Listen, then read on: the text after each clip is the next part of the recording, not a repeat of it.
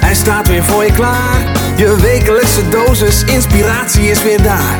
De allerleukste gasten geven al hun kennis prijs. Met je veel te blije host, hij praat je bij. Zijn naam is Thijs. Thijs, Thijs, Thijs, Thijs, Thijs. 100% Thijs. Ja, ja, ja, ja, ja. Ehm, dit is toch niet normaal, lieve mensen. Feest, slingers, overwinning. Weet ik veel hoe ik het moet noemen.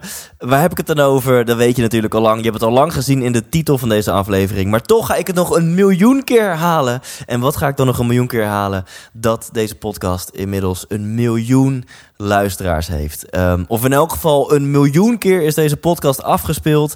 Stel dat iemand gemiddeld tien keer luistert, dan zijn er honderdduizend Nederlanders en Belgen natuurlijk ook, niet te vergeten, die net als jij deze podcast luisteren. En allereerst bedankt. Bedankt, bedankt, bedankt, bedankt, bedankt, bedankt, bedankt. Honderdduizend procent bedankt. Hoe cliché het ook klinkt, maar zonder jou zou deze podcast er niet zijn. Als niemand ernaar zou luisteren, dan uh, denk ik dat ik al heel snel de handdoek in de ring uh, zou gooien.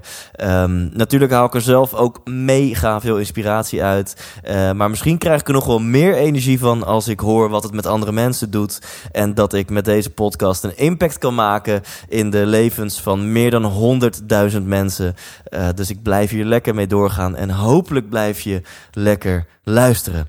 Um, ja, en je ziet het natuurlijk staan. Deze aflevering duurt uh, ook gewoon drie kwartier. Hoe komt dat? Want ik uh, wil een uitzending van Radio 1 wil ik, uh, aan je laten horen. Nou, waarom een uitzending van Radio 1? Omdat ik daar een uurtje aan tafel mocht zitten. Ze hadden een item gemaakt over de opkomst. Niet zozeer alleen van, podcast, van podcasts, maar gewoon de opkomst van inspiratie.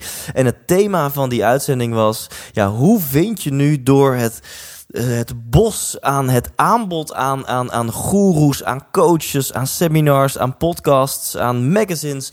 Hoe vind je nou wat bij jou past? Wat kan jou nou echt helpen in jouw persoonlijke zoektocht naar geluk en succes in het leven? Nou, ik mocht daar aanschuiven. Um, omdat ik uh, natuurlijk host ben van deze 100% Inspiratie podcast. En Sterre van Leer, hoofdredacteur van de Psychologie Magazine, zij mocht ook aanschuiven.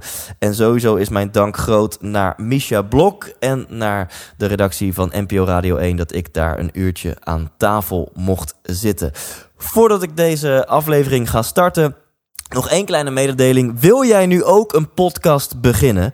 En um, wil je misschien wat tips van mij ontvangen? Dan kan dat, want ik lanceer binnenkort een podcast training aan de hand van vijf modules. Van uh, de techniek, de microfoons, tot interviewtechnieken, tot hoe zorg je, hoe regel je dit soort grote namen in je podcast, tot aan hoe market je je podcast, hoe maak je er een businessmodel van. In vijf modules uh, deel ik al mijn geheimen met jou. En als jij je nu daarvoor inschrijft, dan maak je gewoon, uh, dan kan je inschrijven voor het early bird tarief.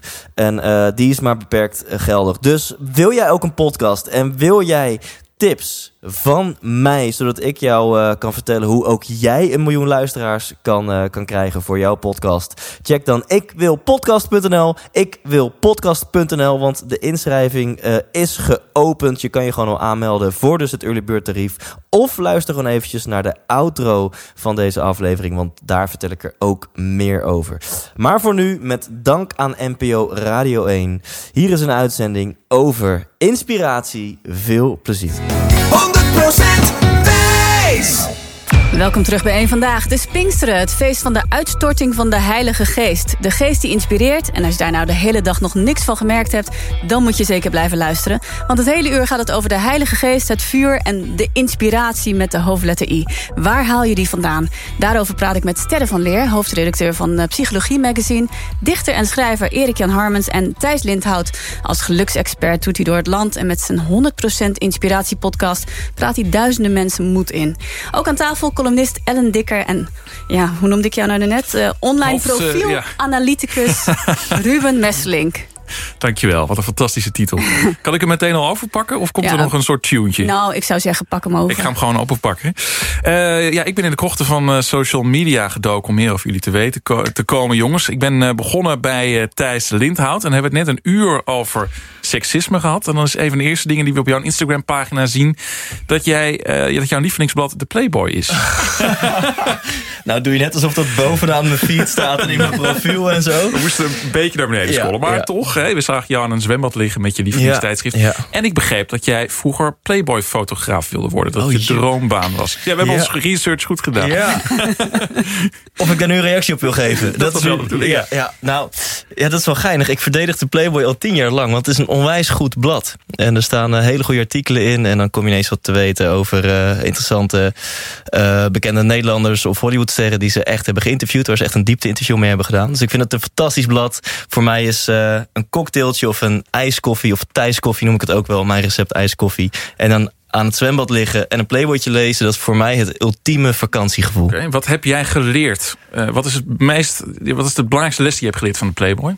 Nou, in mijn podcast interview ik natuurlijk ook een hele hoop mensen die eh, erg succesvol zijn of bijzondere resultaten hebben behaald in het leven. En dat vind ik ook mooi van die diepte-interviews uit de Playboy. Dat je dan net eventjes iets dieper het verhaal achter een Wilfred Gené of achter een eh, Kim Holland, stond, om dan toch maar in dit- deze categorie te blijven, stond een diepte-interview met haar.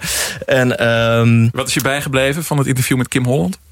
Ehm, nou, ik heb haar ook persoonlijk geïnterviewd. En ik vind het fascinerend hoe zij eh, eigenlijk om zichzelf te redden extreme keuzes heeft gemaakt. Want een van haar ouders overleed op hele jonge leeftijd. En toen is ze Jehovah geworden. Dat is een, of Jehovah, Jehovah's getuige is ze geworden. Dat is een eigen keuze van haar. Niet zeg maar gedwongen door haar omgeving. En vervolgens overleed haar andere ouder. Ik weet de volgorde even niet meer. Ik geloof eerst de moeder, daarna de vader. Tien jaar later. En toen besloot ze om het roer volledig om te gooien. Oh ja. Dus En het toen- inspireert jou ook misschien wel ergens. De, de- Ja, nou, dus het, het, het nemen van, van keuzes om, eh, om geluk te vinden... of zelfs om met tegenslagen om te gaan, om jezelf te herpakken. Dat vind ik inspirerend. Oké.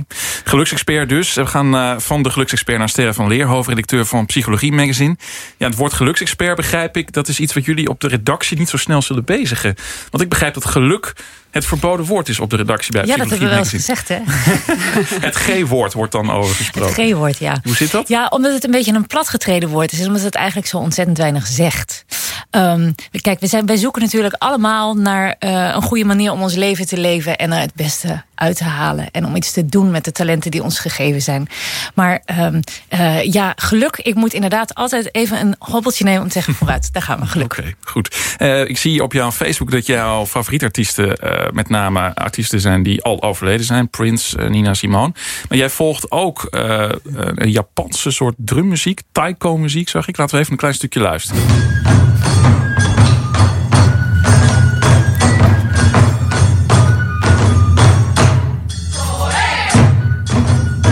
Is dit nou iets wat jij thuis dan ook aanzet? Of Nee, is dit... totaal niet.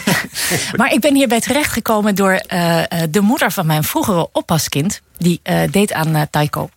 En het is geweldig. Als je de kans krijgt, moet je een keer naar zo'n optreden gaan. Want wat je daar gaat meemaken, het begint met muziek. Maar je eindigt helemaal doorgetrild en door elkaar geschud.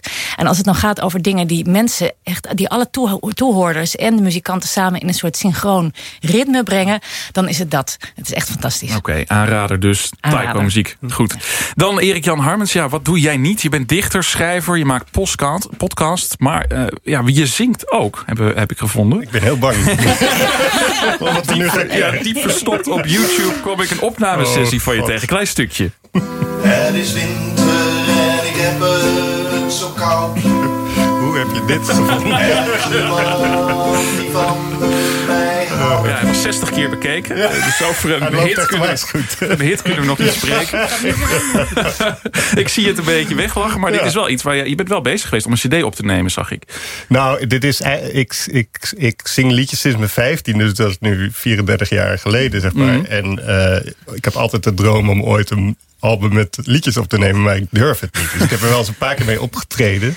Maar elke keer Nou chicken ja, ik eruit. Ja. Dus als, als, als we hier meer van willen horen, moeten Ja, luisteraars dat vooral aan je laten weten. Zullen we dat afspreken? Goed. Hey, en wat verder nog opvalt bij jou, is dat je een enorme dierenvriend bent. Ik zie ontzettend veel foto's van je hond. Nina eh, heet ze. Vernoemd naar Nina Simone. Dus dat wauw. is Oh, nou, dat komt heel mooi samen allemaal. En eh, jouw inspiratie voor verhalen doe jij ook op tijdens het wandelen met de hond, zag ik. Hè? Ja, in ieder geval niet in mijn werkkamer achter mijn bureau eh, aan de laptop. Nee, nee, En nee. maar is dat ook iets, is dat echt cruciaal dat de hond erbij is? Of? Oh nee, zonder hond gaat op zich ook. Ja. maar het is gezelliger met z'n tweeën. Goed, dat was het met Misha. Ja, dankjewel uh, Ruben. Uh, we gaan verder praten over inspiratie. Ja, het is een heel makkelijk woord. We, je, ja, je zegt het makkelijk. Maar wanneer hebben jullie in je leven nou echt geïnspireerd gevoeld? Begin ik bij Sterren van Leer.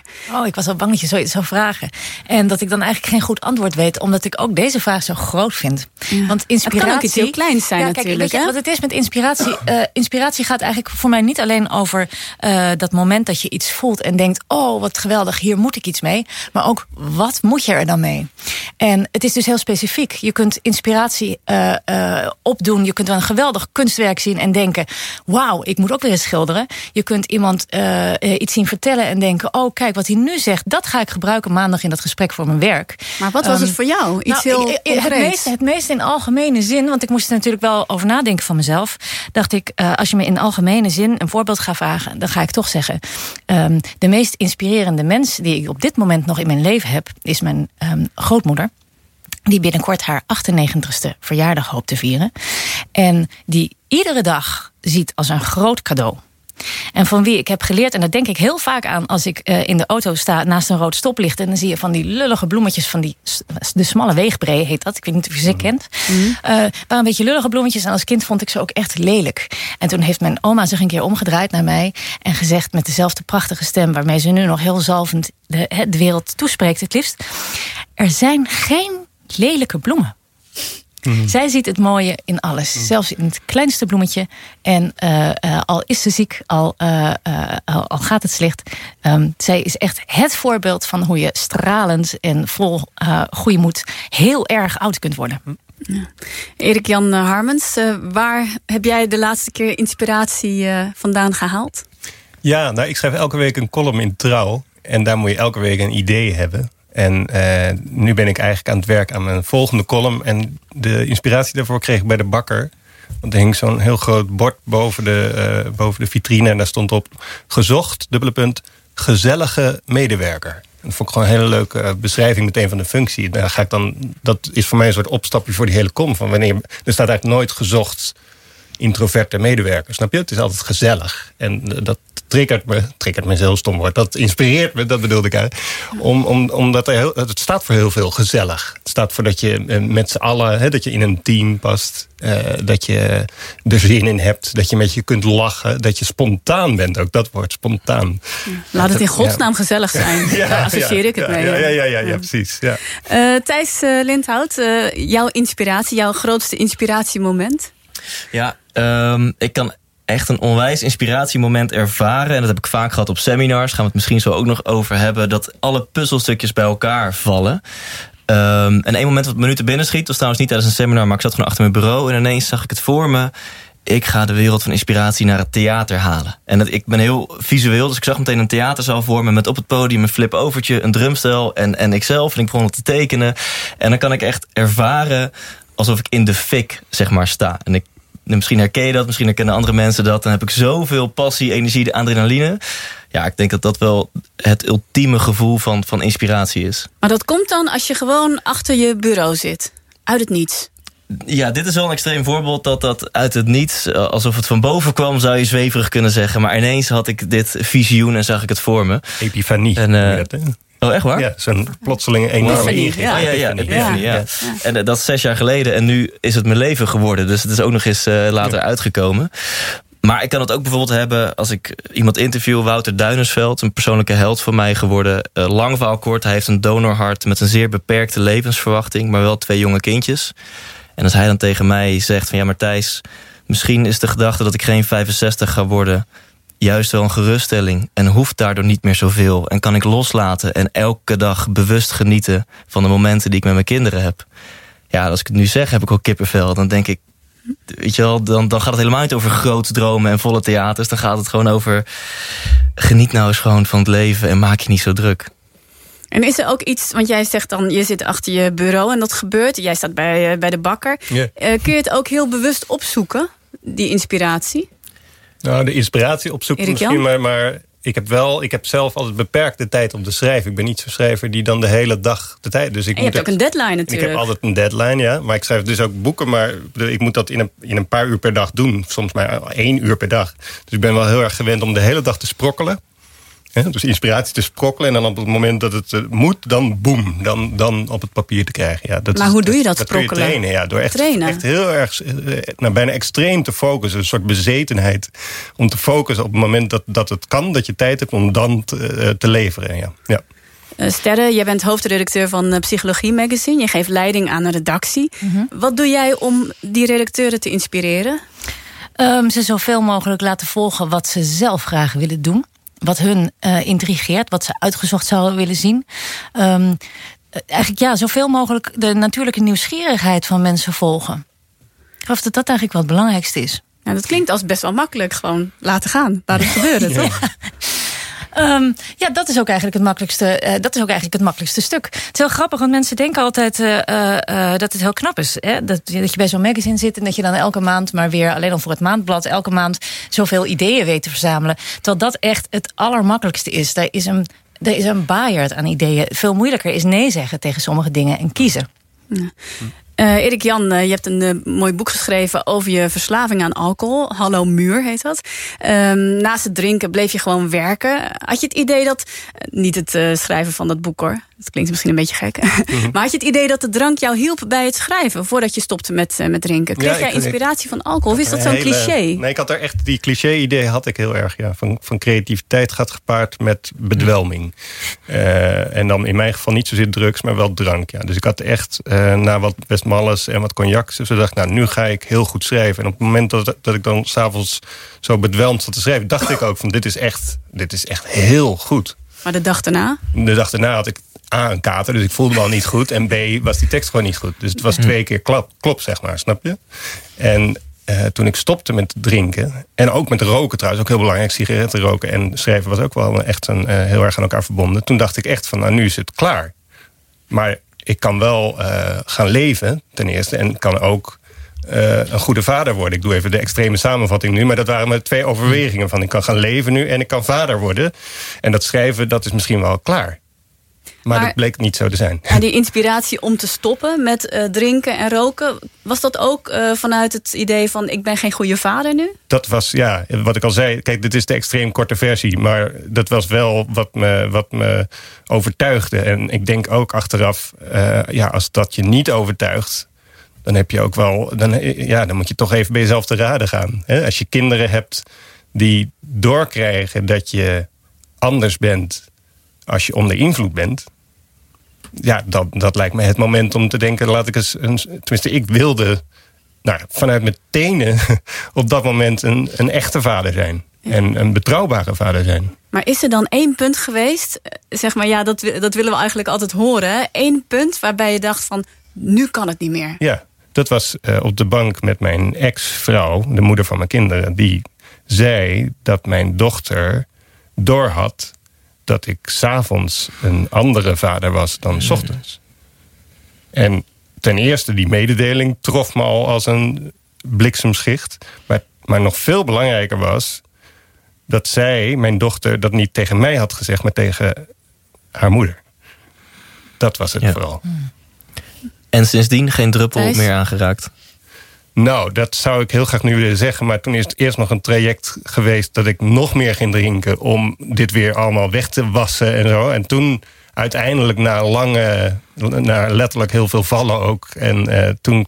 Dus ik denk dat het toen nog twee, drie maanden heeft geduurd voordat ik eindelijk eens naar de kliniek ging. En, eh, en toen zei eh, niet eens weer zei ik wil stoppen, maar dat ik zei dit moet stoppen. Ja. Dat waren mijn woorden, ja. Dit moet stoppen. Want Sterren, eh, ik kan me voorstellen dat in Psychologie Magazine... dat het ook wel regelmatig gaat over verslaving en afkicken. Eh, wat eh, lees jij in die verhalen van... wat geeft mensen die inspiratie om echt die stap te nemen? Ja, toch heel vaak dit inderdaad. Dat hele persoonlijke iets. ehm, kijk, waar het over gaat. Veranderen is hartstikke moeilijk. Veranderen is echt een van de allermoeilijkste dingen die er zijn. Ehm, dat is omdat veranderen vaak eng is. Je gaat nieuwe dingen meemaken. En uh, uh, je weet nog niet uh, wat je dat precies gaat brengen. En het is ook gewoon moeilijk, omdat alles in onszelf... ons hele brein is ingericht op zo efficiënt mogelijk... door de dag hobbelen. Dus alles wat je vaker hebt gedaan... wordt makkelijker om nog een keer te doen. Mm -hmm. En dat maakt het zo verschrikkelijk moeilijk... om van dit soort hele diepe, ingesleten patronen af te komen. Het gaat niet alleen maar over die borrel nemen. Het is inderdaad precies wat je zegt. Het is al gekoppeld aan je idee over creativiteit. Eigenlijk aan je hele zelfbeeld. Wie ben ik? Uh, wat, wat ben ik voor mens? En dat zou je dan allemaal op het spel moeten gaan zetten. Dat is heel erg ingewikkeld. Ja. En dat lukt dus alleen maar... Um, als het zo verbonden is met een hele grote belangrijke waarde voor jezelf... dat je daarvoor wilt gaan staan. Want uh, veranderen is gewoon een beetje lijden. Laten we maar eerlijk zijn. Ja. ja. Erik Jan, eh, als je dan niet meer drinkt... Ja, dan heb je dus ook veel meer heldere, nucht, nuchtere tijd tot je beschikking. Ja. Leidt dat ook daadwerkelijk tot beter werk wat je aflevert? Ja, ja sowieso win je twee dagdelen. Want ik heb de avond en de ochtend erbij. Dus dat, dat scheelt. dus ik heb echt extreem veel tijd over ineens om te schrijven. Ja. ja. En, en ook veel helderder ideeën. En ja, ik treed heel veel op met, met gedichten en met boeken. En voor, voorheen als ik dan optrad, dan was het met wat borrels achter de kiezen. En ik weet, dat het publiek was altijd een soort blur. Een soort, soort vlek, dat was het publiek. En sinds ik niet meer drink, is het publiek echt een verzameling mensen. Dus ik, ik voel echt Mooi. alle mensen, weet je wel? Dat is zo raar. Ik weet nog dat ik de eerste, een van de eerste optredens nuchter was in Tivoli Vredeburg, Nacht van de Poëzie. Ja, 2000 man of zo. En dan voel je dus 2000 mensen. Ja, dat was iets ongelooflijks om te voelen, ja. En dat voelde het publiek. Ik, nou, nu, krijg, nu wordt het echt zoet hoor.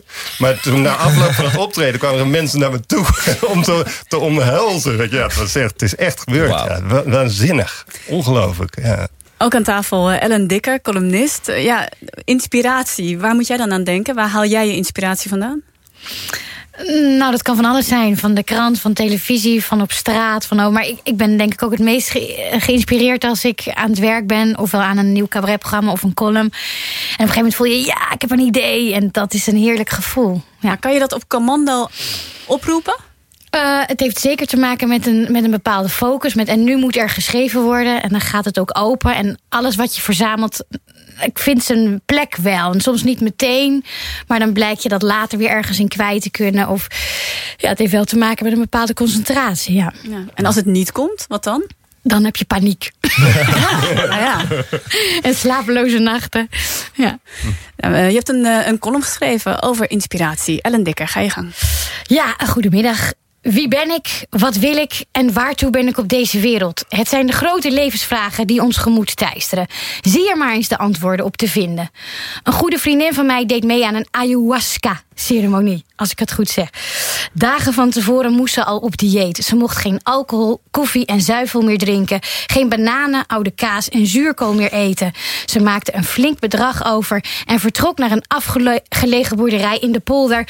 om daar met zo'n twintig vreemde mensen in een kring de hallucinerende thee te drinken die haar tot nieuwe inzichten moest brengen. Dat je van het plantenbrouwsel moet overgeven, nam ze op de koop toe. Om dichter bij jezelf te komen, moet je nou eenmaal gezuiverd worden. Een vriend reisde naar Albanië om daar een bergtocht te maken met echte mannen. Nou ja, eigenlijk waren ze de man in zichzelf juist een beetje kwijtgeraakt. En daarom gingen ze met elkaar als een soort indianen de elementen bezweren. In de hoop hun mannelijke kern terug te vinden en te bevrijden. Tijdens de barretocht schoren en wassen ze zich niet. En de laatste avond brachten ze met elkaar in een zweethut door. Eén man werd onwel, maar de anderen stonden voor hem klaar. Dat vond ik best vrouwelijk van ze. Weer iemand anders uit mijn vriendenkring neemt regelmatig een maand verlof om bij te tanken in een ashram vlakbij New York. Gehuld in witte kleding staat hij dagelijks om vijf uur op voor de eerste meditatiesessie van de dag. Geen vlees, geen drank, geen seks, geen gesprek. Heerlijk. Zwijgend vindt hij zijn ware ik weer terug. In tegenstelling tot een collega die geregeld familieopstellingen doet. Zij zwijgt niet, maar huilt. Hoe dikker de tranen over haar wangen rollen, hoe geslaagder ze de bijeenkomst vond. Misschien heb ik rare vrienden. Dat zou natuurlijk kunnen. Maar ik kan mij niet aan de indruk onttrekken dat we behoorlijk op drift zijn. Nu we de Vader, de Zoon en de Heilige Geest goed deel hebben uitgezwaaid als hoeder van onze reis die het leven heet, zijn we naarstig op zoek naar nieuw houvast. Het idee dat de mensheid niet meer dan een soort sprinkhanenplaag is, die geen enkel nut dient behalve het kaalvreten van moeder aarde, is voor velen ondraaglijk. Er moet meer zijn. Een reden, een bestemming, een waarheid. Iets waarmee we ons leven zin kunnen geven leven. En dus coacht de ene helft van de bevolking de andere helft. Want onze existentiële eenzaamheid blijkt een aardig verdienmodel. We hebben er heel veel voor over om de waarheid te vinden. Meestal ligt die besloten in onszelf. We komen er alleen niet meer bij, onderweg ergens kwijtgeraakt. Waarom weet ik eigenlijk niet. Het zal vast iets met de complexe maatschappij en technologische ontwikkelingen te maken hebben. Alles wat bedoeld was als vooruitgang drijft ons volgens deze kenners weg van wie we werkelijk zijn. Beter hadden we in de oertijd kunnen leven. Werd al voor het minste of minste of geringste doodgeknuppeld. Was doodsbang voor onweer of om van die platte aarde af te rennen. Maar was verder helemaal in balans met jezelf en je omgeving. Dat is nu anders. Nu moeten we, om bij die diepste kern te komen, heel wat schillen afpellen.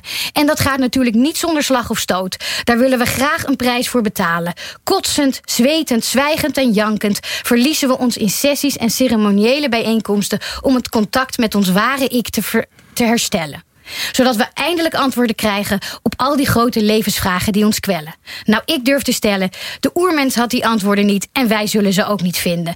Net zo min als we ons ware zelf zullen leren kennen. Kijk in de spiegel. Dat hele pakket, dat is wat het is. Helaas ben je niet alleen jezelf als je gelukkig bent. Ook die sombere, twijfelende, angstige ik ben je toch echt zelf. En het leven is en blijft een mysterie. Deal with it. Geniet af en toe van een zonnestraal op je gezicht... of de slappe lach van je kind. Heel veel meer valt er niet te halen. Dankjewel, Ellen Dikker.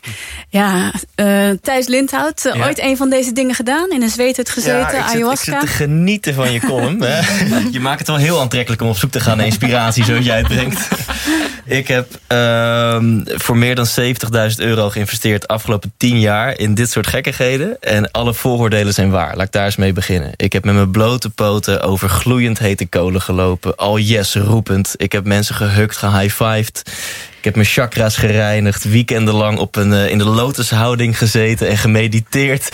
Um, en, hè, dus dit is allemaal waar, ik heb heel veel gekke dingen meegemaakt... maar ik heb daar ook gewoon de meest waardevolle lessen geleerd. Dus je hebt wel je eigen ikje gevonden? Ja, zo zou ik het niet formuleren. ik heb er in elk geval hele interessante inzichten op gedaan... over mijn eigen zoektocht naar geluk en succes zeg maar, in het leven. Dus hoe maak je keuzes? Hoe ga je om met tegenslagen? Um, uh, hoe zorg je voor liefdevolle relaties? Echt hele essentiële dingen die we helaas niet op school leren.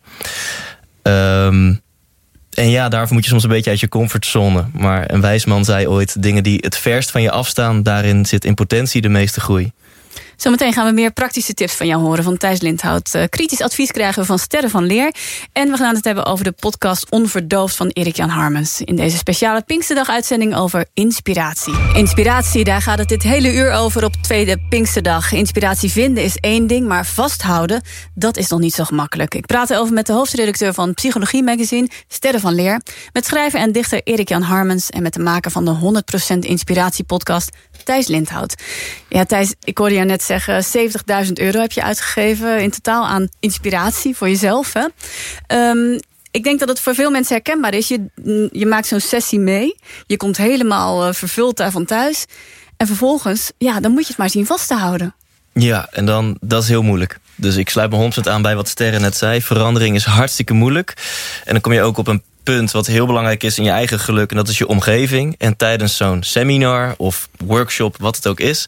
Daar ben je natuurlijk in een hele fijne omgeving. Je bent er in een omgeving zonder afleiding. En je kan uh, heel goed nadenken, reflecteren op je leven... plannen maken voor het komende jaar. Met gelijkgestemden. Met gelijkgestemden. En dan denk je van, wauw, ik heb de nieuwe ik uh, heb ik leren kennen. En op alle gebieden ga ik het beter aanpakken. Relaties, gezondheid, carrière, energie. En dan kom je thuis.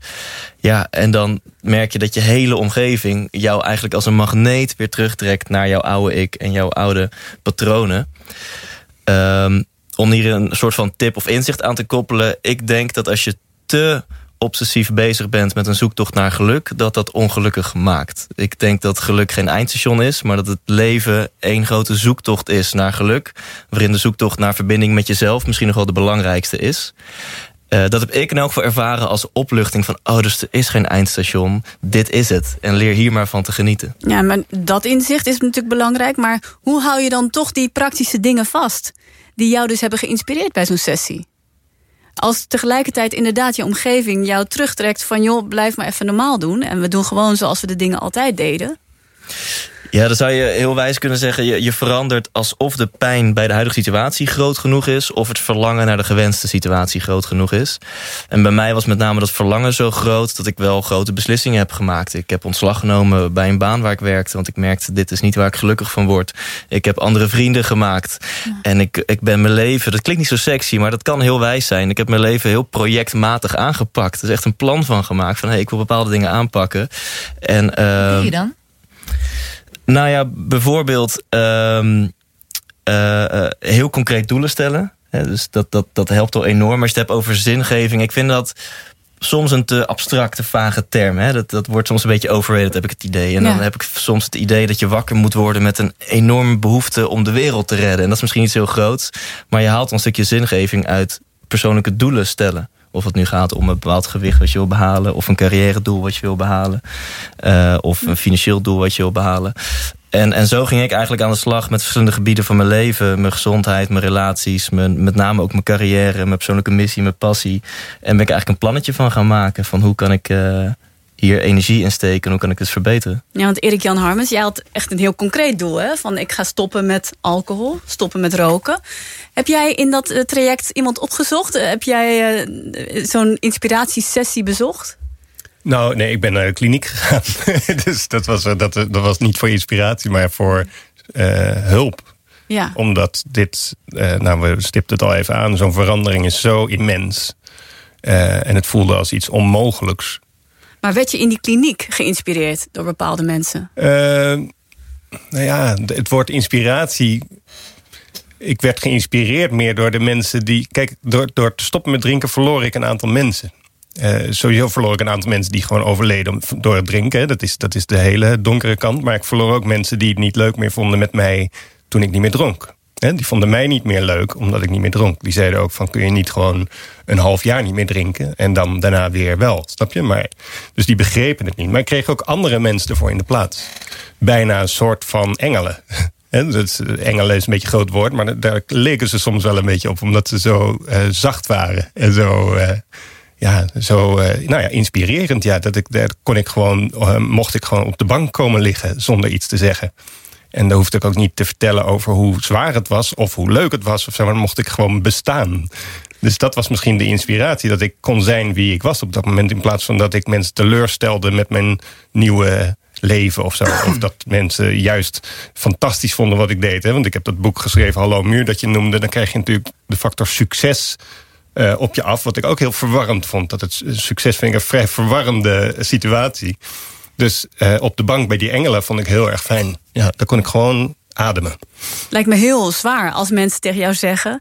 ik vind jou minder leuk zonder drank. Dat is heel, heel heftig. Heel verdrietig. Ja. Heel verdrietig. Maar dat hoor ik van heel veel mensen die gestopt zijn met drinken of met drugs. Dat, dat mensen ze eh, niet meer leuk vinden. En dat is, dat is verschrikkelijk. Maar ja, je kan. Ja, ja, wat kan je doen? Je kan dan of, of dan weer gaan beginnen. Verder gaan. Of toch maar gewoon verder gaan. Maar het is natuurlijk wel een eenzame bende af en toe. Ja. Sterre, eh, heb jij wel eens zo'n eh, inspiratiesessie bijgewoond? Misschien ook als journalist, eh, om daar een artikel over te schrijven? Ik heb, ehm, ik zit even na te denken. Eh, Niet, ik heb nooit over kooltjes gerend. ik, eh, Ayahuasca? Overgeven? Nee, ook daar ben ik een Nou, beetje niet. bang voor. Ik- Het intrigeert me wel, maar ik ben er toch een beetje bang voor. Nee, ik, eh, ik, ik ben een ontzettende vinder. Ik ben uiteindelijk meer een vinder dan een zoeker. Dus als ik iets op mijn pad vind wat voor mij goed werkt... dan hou ik daaraan vast en dan wil ik dat graag verdiepen... en daarin meer uitzoeken. En dat was voor mij yoga. Dat is twaalf jaar geleden ongeveer geweest, de kennismaking daarmee. En op een gegeven moment vond ik daarin ook een, eh, een leraar... die mij enorm inspireerde, omdat hij eigenlijk alles wat ik tot dat, dan toe interessant had gevonden... eh, zowel het meer wetenschappelijke en het uitzoeken hoe iets eigenlijk zit... en hoe bindweefsel eigenlijk in elkaar zit... en waarom dat zo'n invloed heeft op hoe je in je lichaam zit... als het hele fysieke bij elkaar bracht. Dus, ehm, Heel praktisch. ja. Eh, ja, eigenlijk heel praktisch. En je kan het ook gewoon zelf doen. Hè? Tenminste in theorie, want ik doe het dus niet. Maar in theorie ben ik nog steeds iemand die aan yoga doet.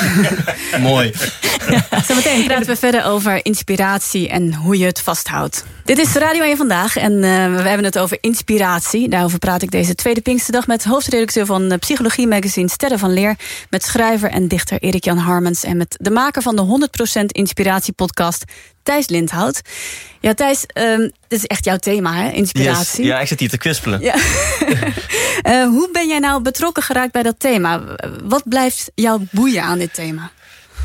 Ja, hoe ik ik denk dat dit toevallig op mijn pad is gekomen. Ik was 21 en ik had gewoon netjes het pad gevolgd... wat de maatschappij voor je uitstippelt. Dus een HAVO, in mijn geval een HAVO afgerond. En een beetje rebelsheid zat altijd wel in me. Dus mensen zeiden, ga maar bedrijfskunde studeren... dan kan je misschien ooit ondernemer worden. Nou, en toen hoppelde ik in een uh, studie technische bedrijfskunde. Net was ik 21 en toen begon ik als fulltime milieuadviseur... bij een groot adviesbureau.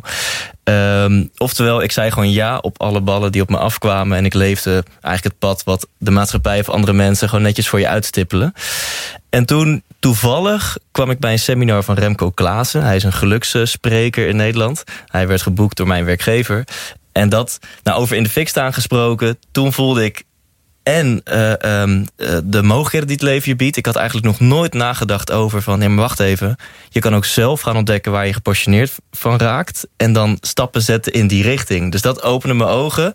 Maar ook al wat hij deed. Ik had nog nooit iemand op een podium zo erg en zien inspireren... maar ook zien entertainen. Dus dubbel voelde ik, dit, dit doet zoveel met mij, hier zit iets. En daar is eigenlijk mijn zoektocht begonnen. En daar ben ik compleet uit de bocht gevlogen. En um, begon ik elke euro die ik in eerste instantie in loondienst verdiende... en later als ondernemer en die ik over had... begon ik te investeren in, in, in seminars. Um, en tweeledig. Enerzijds omdat ik de zoektocht in mijn eigen leven naar geluk super interessant vind. En ik merkte ook al dat dit mij zo fascineert... dat het een passie voor mij is om nou, zelf zo'n gekkie te zijn die naar die seminars te gaat... maar daar vervolgens hapklare brokjes van te maken... en wat nuchterder te maken en dat te delen... of in een podcast of met mijn theatershow aan, uh, aan de grote groep, zeg maar. Ja, want je zei al eerder, je hebt 70.000 euro uitgegeven aan ontwikkeling van jezelf. Ja. Uh, daar moeten toch ook wel sessies bij hebben gezeten... dat je dacht, dit is zonde van mijn geld? Uh, ik had weten op vakantie kunnen gaan. Ja, nou, ik weet wel, bijvoorbeeld een keer dat ik eens een weekend lang in de lotushouding gemediteerd op A Beautiful State. Echt zo'n mooie Indiase guru. En ik, ik reed parkeerterrein af en mijn parkeerkaartje paste niet in het apparaat. En ik ging helemaal uit mijn plaats, want ik had haast en ik was zo gereden. Kut parkeerautomaat, heb ik weer. En toen dacht ik, wow Thijs, je hebt net twee dagen lang zitten mediteren en dit gebeurt het. Meteen weg. Dus misschien dat dat seminar niet heel veel indruk op me maakte. En verder, uh, heel cliché, maar de grootste lessen heb ik nog wel geleerd uit mijn eigen tegenslagen. Uh, ik dacht dat ik het allemaal netjes had uitgevogeld. En toen uh, kwam een crisis in mijn business. Toen kwam een crisis in mijn relatie. Toen belandde ik in een burn-out. En dan merk je dat dat is toch wel echt een masterclass in, in jezelf leren kennen... en in het leven leren kennen... is om gewoon zelf tegenslagen mee te maken in het leven. Ja, want uh, voor jouw podcast, de 100% Inspiratie podcast... Uh, voer jij gesprekken met ja. mensen die ja, eigenlijk het gevoel hebben... dat zij het geheim weten hè, achter geluk en succes. Um, 140 gesprekken. Hoe vaak van die 140 keer heb jij zelf gedacht... Ja, dat had ik zelf ook wel kunnen bedenken? Nou, eigenlijk heel vaak. Als je het hebt over succes... en laten we dan die definitie even plat slaan. Hè. Dus bijvoorbeeld Avicii was succesvol... maar of die gelukkig was, nou, denk het niet, anders doe je niet wat hij heeft gedaan. En als ik dan kijk naar succesvolle mensen die ik heb geïnterviewd... die multimiljonair zijn, die een gouden medaille hebben... André Kuipers is astronaut geworden, dat willen we allemaal wel. Of een Formule 1-coureur heb ik geïnterviewd. Nou, dan zijn de wetten van succes... Um, dat is geen rocket science. Dat is je passie vinden. Dat is keihard werken, heel gefocust zijn... de juiste strategieën van de juiste mensen aanleren... en heel vaak op je bek gaan, maar elke keer als je valt weer opstaan. En dat, of ik nu Rico Verhoeven interviewde... of een Pieter van der Hogeband... of uh, een, een, een Angela Groothuizen... of een uh, uh, Gerrit Ekdom... die hebben allemaal eigenlijk die, die, die stappen toegepast.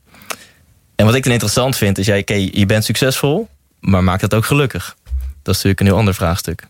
Sterren, ik, ik zie jou wel een beetje sceptisch kijken. Nee, je zit mij ontzettend nadenken. en dat is eh, eh, omdat, ik, omdat ik, terwijl je dit allemaal vertelt, denk... eh, ik mis zoiets, eh, eh, zoiets essentieels volgens mij in wat je nu zegt. En dat is gewoon, dat is de factor geluk. Niet als het grote geluk, maar gewoon mazzel. En is het leven niet ook eh, een aaneengesloten struikelen en weer opstaan en eh, tegen mensen aanlopen die je net een zetje in de rug kunnen geven of net de verkeerde kant op kunnen helpen? Zit er niet veel, is het leven niet veel minder maakbaar dan wij onszelf graag vertellen? En ehm, eh, ik, ik, wat ik heel leuk vind aan je verhaal is dat je met zo'n open blik en zo'n nieuwsgierigheid al die gesprekken met al die mensen aangaat.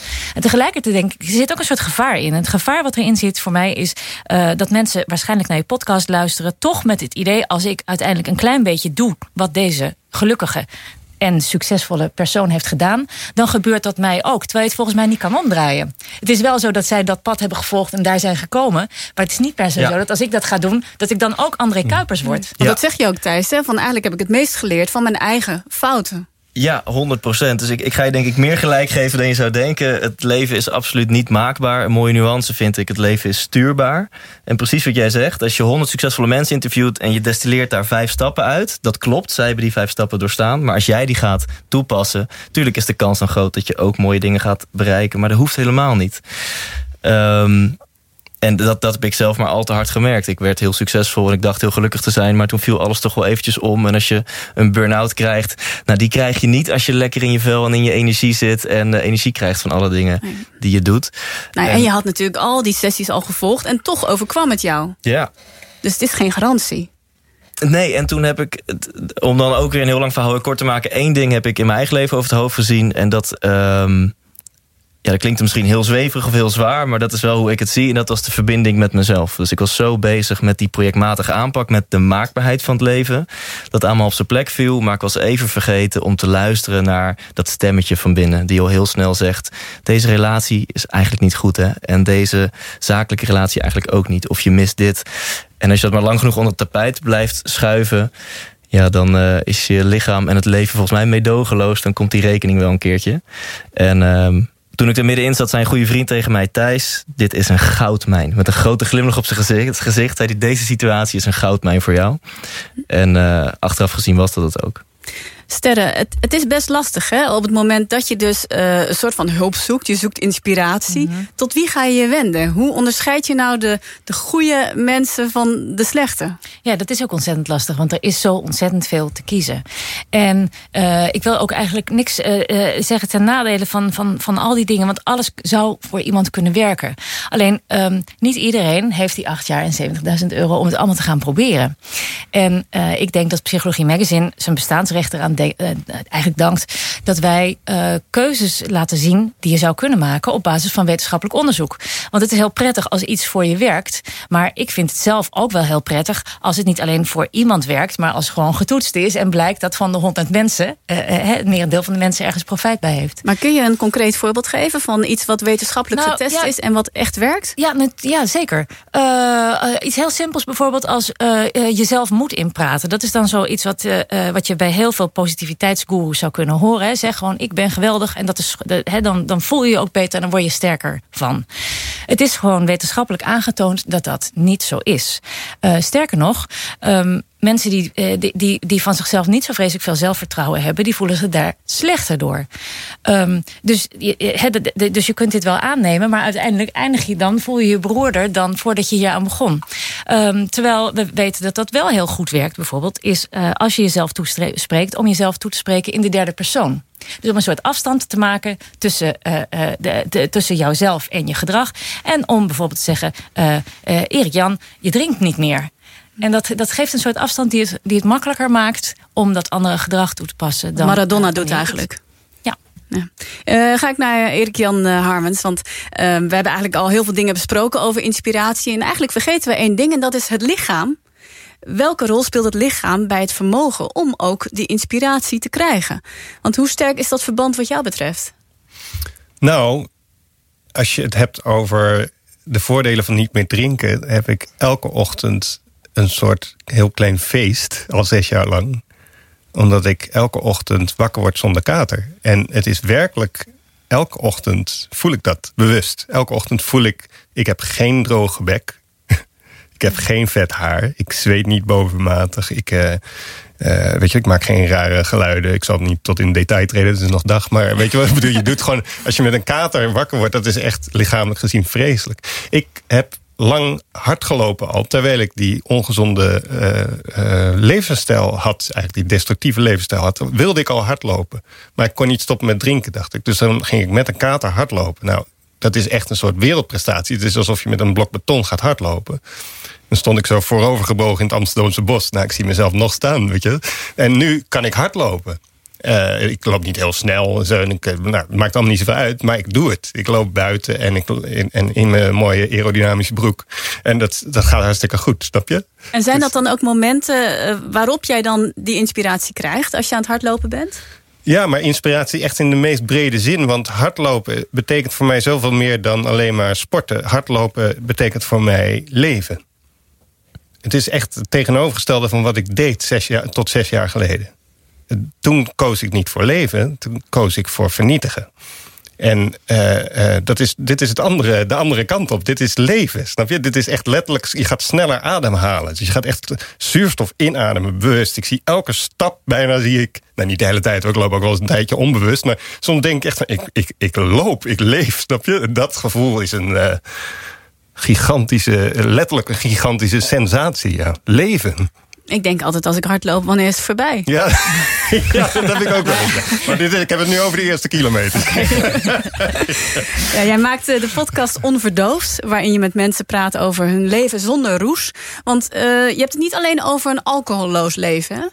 Nee, ik praat met, al, met mensen met allerlei... Uh, ja, ik, ik, mensen die bovenmatig gingen eten.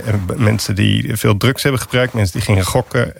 En en nou, nu toevallig dit weekend met Ilja Leonard Pfeiffer, schrijver... over, over drank. En hoe hij uh, de liefde van zijn leven ontmoette... en voor haar stopte met drinken... zodat hij de best mogelijke Ilja kon zijn. Dat vertederde me heel erg, dat, die, dat zinnetje. Hij wou de best mogelijke Ilja zijn. Ja. Nou ja, dus, en, en die gesprekken gaan niet zozeer over... hoe je moet stoppen met drinken... maar die gesprekken gaan wel over uh, wat dan... He, dus je stopt ergens mee. Je stopt met een bepaald gedrag dat zelfdestructief is. He, dus die persoon die ik sprak over eten, die zei... ik heb mezelf lelijk gemaakt. Ze had zichzelf 50 kilo lelijker gemaakt dan ze was. Snap je? Ze ging gewoon zoveel eten ja. om er maar niet te zijn. En dan stopt ze daarmee met dat bovenmatig eten. Of Ilja stopt met drinken. En wat dan? Want er is eigenlijk niet echt een alternatief. Er is, een soort leegte die er overblijft. Er is eigenlijk een soort leegte, ja. Kijk, je kan dus euforisch gaan schrijven over hoe fantastisch het is om niet meer te drinken. En dat je elke dag jubelend wakker wordt en hoera, hula hoepend de dag doorgaat. Maar zo zit het niet, want je bent eigenlijk toch, zeker de eerste tijd, in rouw je verliest een vriend.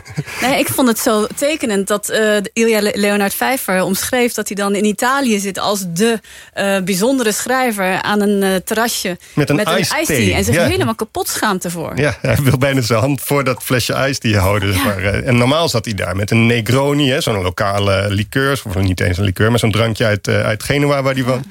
En samen met Ilja en ik dronken altijd samen La Choufs. Hè? Maar dan een stuk of 14 pp. En dat, dat ging, dan waren wij de dichters. En dan zaten wij bovenop de wereld. Ze voelden het, snap je? En nu ja, is het toch net even anders met zo'n ISP. Ja. Uh, tot slot, heb je een korte inspirerende boodschap voor onze luisteraars... waar ze deze tweede Pinksterdag uh, meteen mee aan de slag kunnen? Ga ik zo meteen ook aan jullie vragen. Oh, uh, nou, ik zou gaan luisteren naar de liedjes van William Fitzsimmons. William Fitzsimmons, met F-I-T-Z en dan Simmons. Uh, dat is de muziek die ik heb geluisterd toen ik net stopte met drinken... en bijna geen prikkels meer kon verdragen. En William Fitzsimmons heeft een stem zo zacht... dat is op zo'n moment heel erg geschikt. Dankjewel. Ga ik naar Sterren? Um, ja, ik ga, je geen, ik ga geen luisteraarstip geven. Maar uh, nog even terug op ons gesprek waar we het net over hadden. Ik, weet je, misschien is de essentie wel dat geluk uiteindelijk uh, niet maakbaar is. Maar wel vindbaar.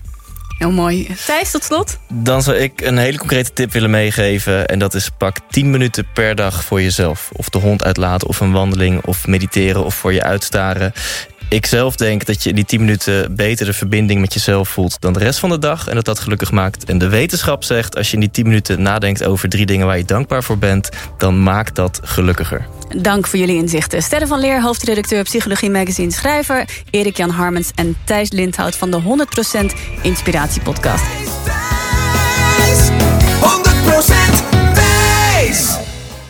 Thanks, wat tof dat je ook naar deze uitzending hebt geluisterd. Of misschien heb je aan de hand van de intro meteen doorgescrolld naar de outro. Dat kan natuurlijk ook. Want ja, waar wil ik het met je over hebben? Dat is de podcast training. Een online training waarin ik al mijn geheimen met jou deel. Hoe is deze training ontstaan? Ik krijg wekelijks, soms meerdere keren per week, van mensen een berichtje via Instagram, een mailtje via mijn website of gewoon persoonlijke berichtjes via WhatsApp. Thijs, ik ga ook een podcast beginnen. Wat voor apparatuur moet ik hebben? Thijs, hoe lukt het jou om uh, dit soort grote namen, om A-players, vaak zelfs bekende Nederlanders in jouw podcast te krijgen? Uh, wat is jouw geheim? Hoe kom je aan een miljoen luisteraars in de eerste drie jaar? En inmiddels zit ik op zo'n 60 à 80.000 luisteraars per maand. Dus een grote kans dat volgend jaar rond dit tijdstip ik al kan aankondigen dat ik 2 miljoen luisteraars heb. Um, ja, ik krijg er dus heel veel vragen over. En um, die wil ik beantwoorden. En dat doe ik door deze online training bestaande uit vijf modules. Dus heb je al een podcast? Wil je een podcast beginnen? Of ben je gewoon nieuwsgierig naar geheimen van de meester? Als ik dat zo in mijn bescheidenheid mag uh, zeggen. Check dan ikwilpodcast.nl. Daar vind je een training die bestaat uit vijf modules. En ik wil heel kort die modules met je doornemen. Module 1, die gaat over de basics. Namelijk de techniek. Wat voor microfoon heb je nodig? Wat voor kabeltjes? Hoe sluit je dat aan op je laptop? Um, welk softwareprogramma heb je nodig? Hoe submit je je podcast? Dus hoe lanceer je podcast op het internet? Hoe zorg je ervoor dat die op Spotify en iTunes en, en overal terechtkomt? Oftewel, alle praktische vragen behandel ik in module 1. Waarbij ook trouwens Frank de Jong, mijn audio-editor, een belangrijke rol zal spelen. Dan module 2, die gaat over hoe word je een goede interviewer. Zijn er specifieke technieken die ik toepas? Of is het gewoon maar toeval dat het vaak uh, mij lukt om de gesprekken vloeiend te laten verlopen? Ik kan je vertellen, dat zijn een aantal technieken die ik met liefde aan jou wil delen. Ik heb heel erg veel trainingen gevolgd over uh, spreken in het openbaar, spreken met impact. Uh, NLP, neurolinguistisch programmeren, daar heb ik mijn practitioner diploma in. En ik vind het super kicken om al die technieken niet alleen op het podium toe te passen, maar ook tijdens mijn interview en dat zal je verbazen hoe eenvoudig het is wat ik toepas. Dus interviewtechnieken, daar gaat module 2 over, zodat ook jij een gepassioneerde en geïnteresseerde interviewer kan worden. Module 3, die gaat over hoe vind je A-players? Hoe krijg je het voor elkaar dat mensen in jouw werkveld, wat jouw podcast ook is, hoe zorg je ervoor dat jouw wishlist van ideale gasten, dat die ook werkelijk gaan plaatsnemen in jouw studio, in jouw podcast. Daar gaat module 3 over. Um, ik ben ook heel excited trouwens voor die module. Er zijn een aantal methodes waarvan ik denk, ja, die ga ik met je delen. Maar alsjeblieft, laat het tussen ons uh, houden. Die heb je niet van mij. Um, wat dat is, dat ga je natuurlijk ontdekken in deze online training.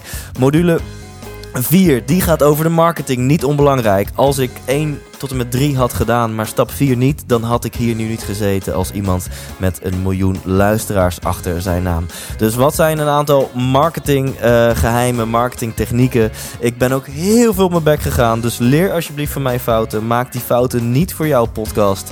Module 4 gaat over de marketing.